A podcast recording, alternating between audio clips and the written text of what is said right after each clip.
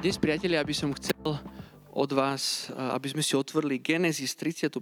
kapitolu. Pôjdeme trošku na začiatok Biblie, lebo verím, že dnes pán, pán má pre nás také špeciálne posolstvo, ktoré sa nachádza práve v tomto texte. Genesis 35 a prečítame si 16. verš.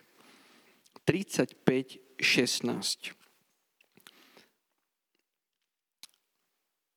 16. verš a ďalej.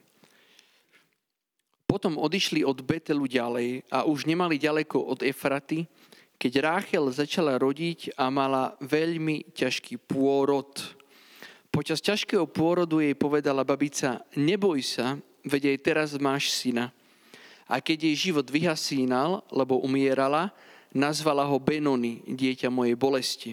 Jeho otec ho však nazval Benjamín, syn šťastia. Ráchel teda zomrela a pochovali ju na ceste do Efraty, čiže Betlehema. A Jakub postavil nad jej hrobom pomník. Amen. Veľmi pekný príbeh. Možno na prvý pohľad nie je pekný, pretože sa tam hovorí o smrti, ale pekný v tom posolstve, ktoré obsahuje, ktoré prináša nám, verím, každému jednému z nás dnes večer. Vidíme, ako Jakub odchádza z Betela. Betel bolo miesto, kde k nemu Boh priamo prehovoril. Je to miesto, kde Boh s ním zápasil a dal mu nové meno. Už sa nebudeš volať Jakub, ale bude sa volať Izrael. A z tohto miesta Božieho zjavenia Jakub odchádza a ide ďalej a ide smerom, smerom do Efraty. A Efrata to nie je nič iné ako Betlehem. Čiže on ide z Betelu do Betlehema. A počas toho, ako ide, tak sa stane niečo veľmi nečakané a niečo tragické. To, že jeho, jeho žena každú chvíľu má rodiť, to on už vedel, bol aj na to zvyknutý, pretože Jakub bol v tomto veľmi kreatívny v odzovkách.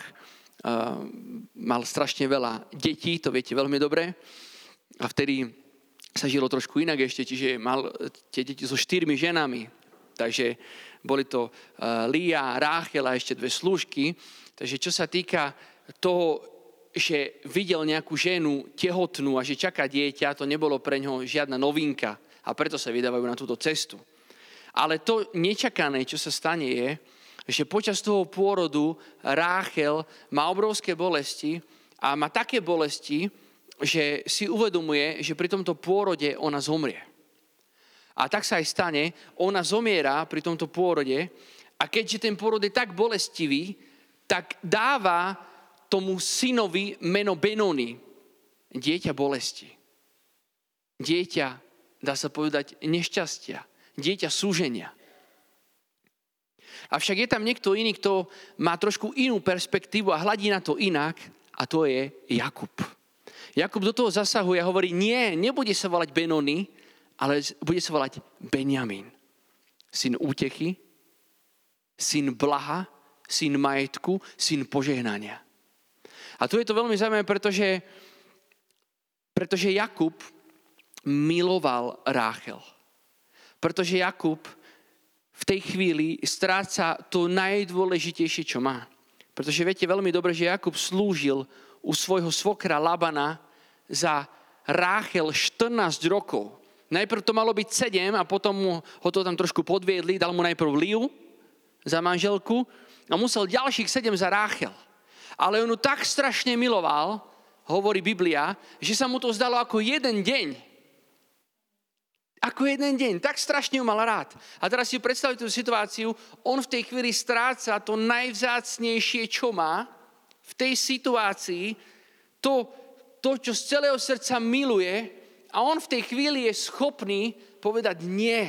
V tom najväčšom nešťastí, ktoré ho stretlo na tej ceste, tá nečakaná situácia, tak v tej situácii hovorí, nie, nebude sa volať syn bolesti. Bude sa volať syn šťastia. Jakub totiž to pozeral inak. On nepozeral na to, čo práve pochovával, ale on pozeral na to, čo sa rodí z toho, čo pochovával. Čo sa rodí z toho pohrebu, ktorý tam bol. Nezastal pri tom pochovaní svojej manželky, ale ide ďalej. A z toho smutku a z tej bolesti už hľadí na to, čo sa z toho zrodí. A preto som povedal na začiatku, že išli do Betlehema, Pretože keby som vám dal otázku, keby som sa vás spýtal, keď vyslovím slovo Betlehem, meno tohto mesta, čo vás napadne ako prvé? Vieš, čo ťa napadne?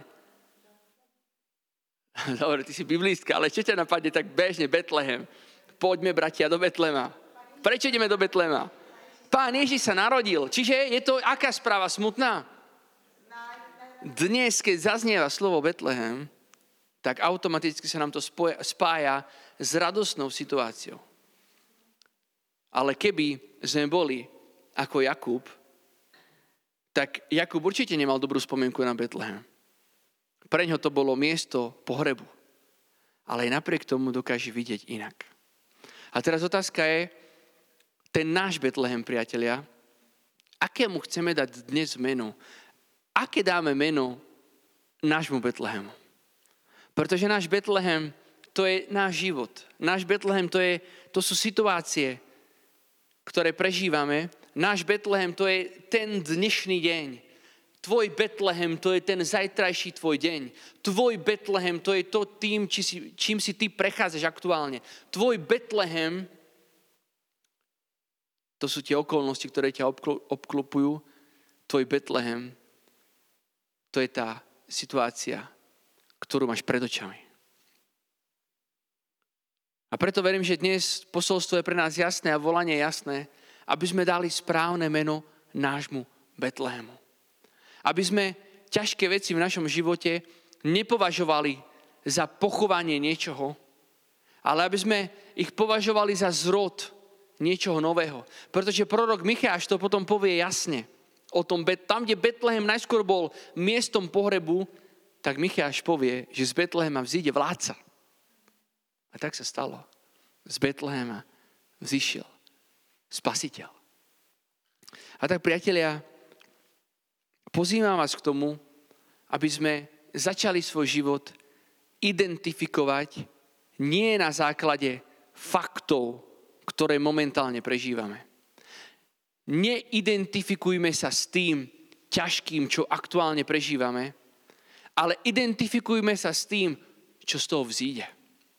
Identifikujme sa s tým, čo nás z toho čaká. Identifikujme sa s tým správnym menom, ktoré sme volani dnes dať.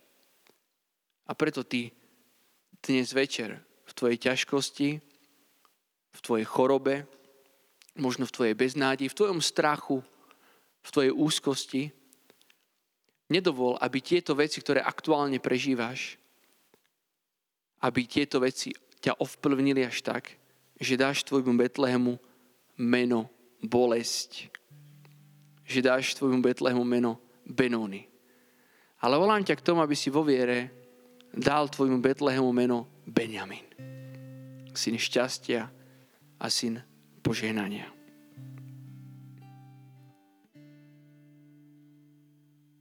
Aby si si mohol povedať s Jakubom, že Betlehem nie je miesto, kde som pochoval Ráchel, ale Betlehem je miesto, kde sa narodí môj spasiteľ.